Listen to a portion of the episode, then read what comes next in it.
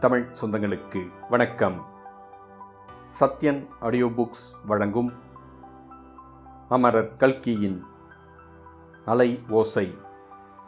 குரல் சத்யன் ரங்கநாதன். முதல் பாகம் பூகம்பம். அத்தியாயம் பதினெட்டு. மூன்று நண்பர்கள். தேவப்பட்டணத்தின் தேரோடும் மாடவீதியில் எதிர் எதிராக இரண்டு மச்சு வீடுகள் இருந்தன. இரண்டு வீடுகளிலும் வாசல் தாழ்வாரத்திற்கு இரும்பு கம்பியினால் அடைப்பு போட்டிருந்தது. இரண்டு வீட்டு வாசற்புறத்திலும் ஒவ்வொரு போர்டு தொங்கிற்று. ஒரு போர்டில் R. Athmanathaiyar BA BL advocate என்றும் இன்னொரு போர்டில் என். Damodaram Pillai BA BL advocate என்று எழுதியிருந்தது.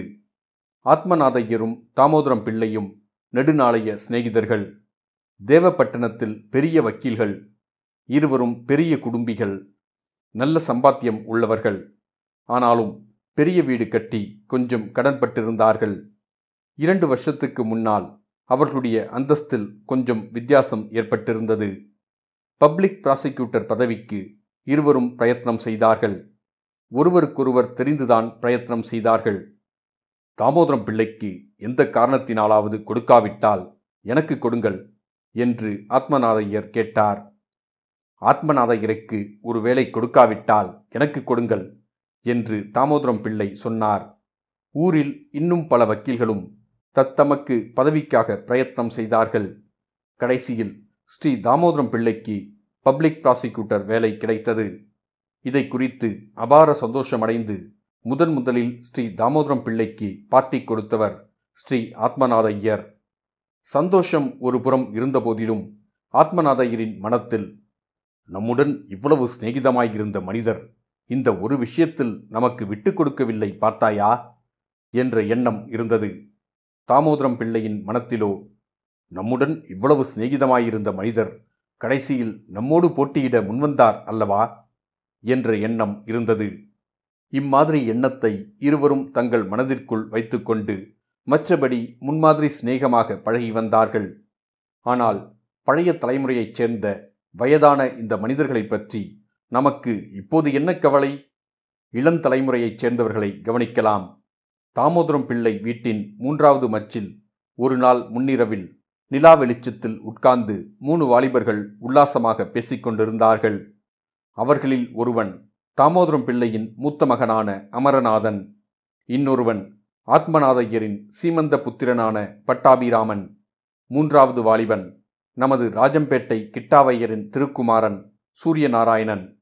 முதல் இருவரும் இந்த வருஷத்தில் பிஏ பரீட்சை எழுதுவதற்கு படித்து கொண்டிருந்தார்கள். இருவரும் வயது இருபது ஆனவர்கள். சூரியநாராயணன் அவர்களுக்கு இரண்டு வயது சின்னவன். ஆனாலும் எஸ்எஸ்எல்சி பரீட்சைக்கு தான் படித்து கொண்டிருந்தான். ஏனெனில் கொஞ்சம் வயதான பிறகே அவனை ஹைஸ்கூல் படிப்புக்காக கிட்டாவையர் தேவப்பட்டினத்துக்கு அனுப்பினார். ஆத்மநாதையர் கிட்டாவையரின் வக்கீல் நெடுநாளைய சிநேகிதர். ஆகையால் பையனை கொஞ்சம் கவனித்துக் கொள்ளும்படி அவரிடம் கிட்டாவையர் சொல்லியிருந்தார். சூரியநாராயணன் ஹோட்டலில் சாப்பிட்டான்.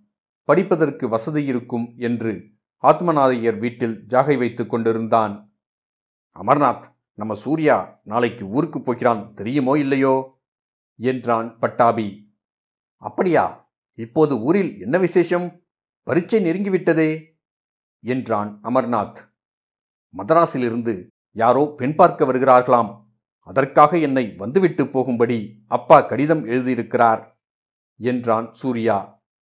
யாரோ பெண் பார்ப்பதற்கு வந்தால் உனக்கு என்னடா வந்தது? நீ பெண்ணா அல்லது யாரோவா? என்றான் அமர்நாத். என்ன இப்படி கேட்கிறாய்? இவனுடைய தங்கைக்கு கல்யாணம் நிச்சயம் ஆகிறதாயிருந்தால் இவன் அங்கே இருக்க வேண்டாமா? என்றான் பட்டாபிராமன். யார்? சூர்யாவின் தங்கை லலிதாவுக்கா கல்யாணம்? அவளை பார்ப்பதற்காகவா மதராஸ்காரன் வருகிறான்? அழகாயிருக்கிறதே. ஏனப்பா பட்டாபிராமா? சூர்யாவின் தங்கையை நீ கட்டிக்கொள்ளப் போகிறாய் என்றல்லவா எண்ணியிருந்தேன்? சீச்சி என்ன இப்படி உளறுகிறாய்? அதுவும் சூர்யாவை பக்கத்தில் வைத்துக்கொண்டு உளறல் என்னடா உளறல்? உண்மையைச் சொன்னால் உளறலா? சூர்யாவைத்தான் கேட்கிறேனே. எனக்கு என்ன பயம்?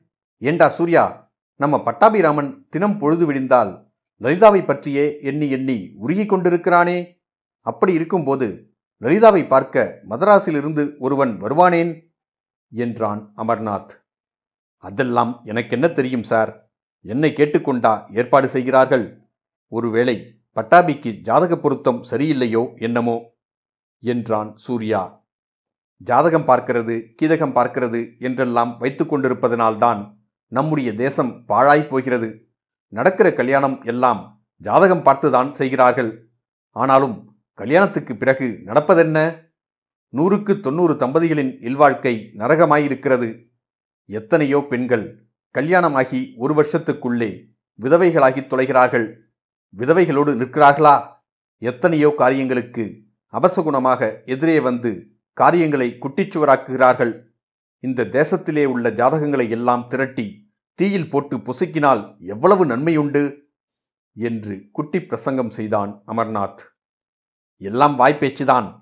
உன் தகப்பனார் கூட பெரிய சூனாமானா மாதிரிதான் பேசுகிறார். ஆனால் போன வருஷம் உன் சகோதரியின் கல்யாணம் நடந்ததே? பிராமண புரோகிதரை கூப்பிட்டு தானே நடத்தினார்? அப்புறம் ஜோசியத்தில் எனக்கு நம்பிக்கையே இல்லை. சுத்த ஃப்ராடு என்று சொல்லிக் கொண்டிருந்தவர் பப்ளிக் ப்ராசிக்யூட்டர் வேலை கிடைக்குமா கிடைக்காதா என்ற சந்தேகம் ஏற்பட்டதும் சப்தரிஷி வாக்கியம் என்னும் ஏட்டுச்சுவடி வலையில் விழுந்து விட்டாரா இல்லையா?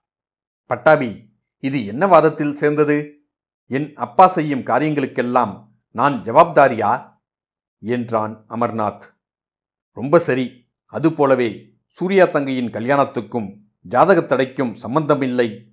என்னுடைய ஜாதகத்தை கேட்கவும் இல்லை பார்க்கவும் இல்லை. கல்யாண விஷயத்தில் என்னுடைய திடமான கொள்கை உனக்கு தெரியாதா? பிஏ பாஸ் செய்துவிட்டு குறைந்தபட்சம் மாதம் இருநூறு ரூபாய் சொந்தத்தில் சம்பாதிக்கும் நிலைமை ஏற்பட்ட பிறகுதான் நான் கல்யாணம் செய்து கொள்ளப் போகிறேன் என்று எத்தனையோ தடவை சொல்லியிருக்கிறேனே. அடே இந்த கதையெல்லாம் யாரிடம் அளக்கிறாய் சென்ற வருஷத்தில் கிட்டாவையரும் அவருடைய குமாரியும் உன் வீட்டுக்கு வந்து ஒரு வாரம் தங்கியிருந்தபோது நீ என்ன பாடுபட்டாய் என்று எனக்கு தெரியாதா? வீட்டின் உள்ளே இருந்து வெளியிலும் வெளியிலிருந்து உள்ளேயும் குட்டி போட்ட பூனை போல் நிமிஷத்துக்கு ஒரு தடவை போய் வந்து கொண்டிருந்தாயே? அதையெல்லாம் நான் மறந்துவிட்டேன் என்றா நினைத்தாய்? அமர்நாத் உன்னிடம் நான் இந்த பேச்சை எடுத்ததே தப்பு. சொன்னதையெல்லாம் வாபஸ் வாங்கிக் கொள்கிறேன். அதெல்லாம் முடியாது அப்பா முடியாது. கோர்ட்டில் கேஸ் தாக்கல் செய்துவிட்டால் அப்புறம் வாதியின் இஷ்டம் போல் வழக்கை வாபஸ் பெற முடியுமா? பிரதிவாதியும் கோர்ட்டாரும் சம்மதித்தால்தானே முடியும்? நான் கேஸை வாபஸ் கொடுக்கச் சம்மதிக்கவில்லை. பட்டாபி லலிதாவை பற்றி நீ அந்த நாளில் வர்ணனை செய்ததெல்லாம் எனக்கு நினைவில்லை என்றா நினைக்கிறாய்? கம்பனும் காளிதாசனும் வெட்கி போகும்படி வர்ணனை செய்தாயே? ஒரு கவி கூட பாடியது எனக்கு நினைவிருக்கிறதே. ஒரு நாள் குமுத மலர்கள் நிறைந்திருந்த குளக்கரையோரமாக லலிதா சென்றால் கூம்பியிருந்த குமுத மலர்கள் எல்லாம் களீரென்று சிரிப்பது போல் மடல விழுந்து மலர்ந்தன லலிதாவின் சௌந்தரிய வதனத்தை அந்த குமுதங்கள் பூர்ண சந்திரன் என்று நினைத்து கொண்டு விட்டதுதான் காரணம் என்று நீ ஒரு கவி பாடவில்லையா? நிஜமாக சொல்லு. அப்பா அமர்நாத் போதும். இத்துடன் நிறுத்து. வீணாக என் மானத்தை வாங்காதே. உன் பரிகாசப் பேச்சை பற்றி சூர்யா ஏதாவது தப்பாக நினைத்து கொள்ளப் போகிறான் என்று பட்டாபிராமன் பெரிதும் சங்கடப்பட்டு கொண்டே சொன்னான். தப்பாக நினைத்து கொண்டால் நினைத்து கொள்ளட்டும். நினைத்து கொண்டு என் தலையையா வாங்கிவிடப் போகிறான்? அப்படி வாங்குவதாய் இருந்தாலும் நான் உண்மையைத்தான் சொல்வேன்.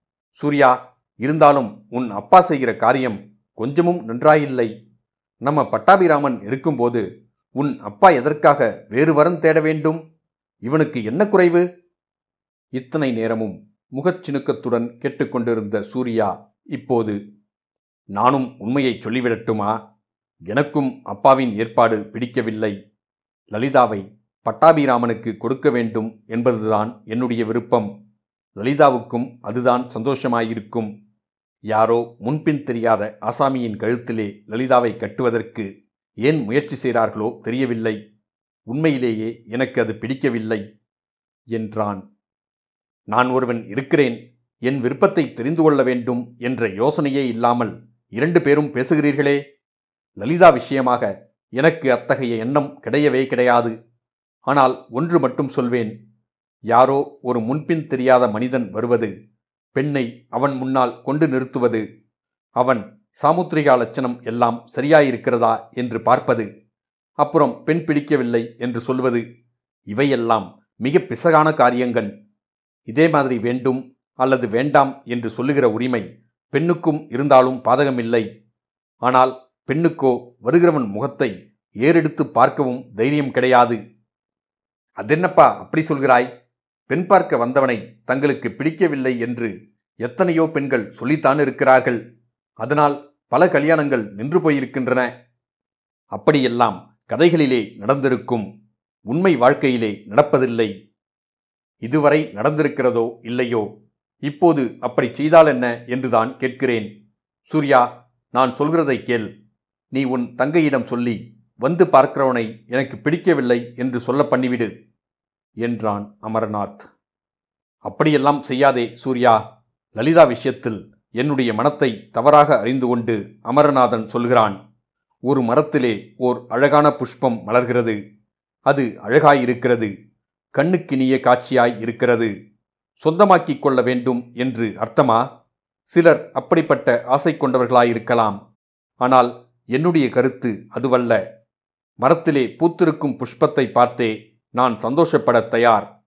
யாராவது அந்த மலரை பறித்து தலையில் வைத்துக்கொண்டாலும் என்னால் பார்த்து சந்தோஷப்பட முடியும். நீ சொல்வது சுத்த ஹம்பக். அப்படி அழகான மலரை மரத்திலேயே விட்டு வைக்க தயாராயுள்ள மானிடர் வெகு அபூர்வம்.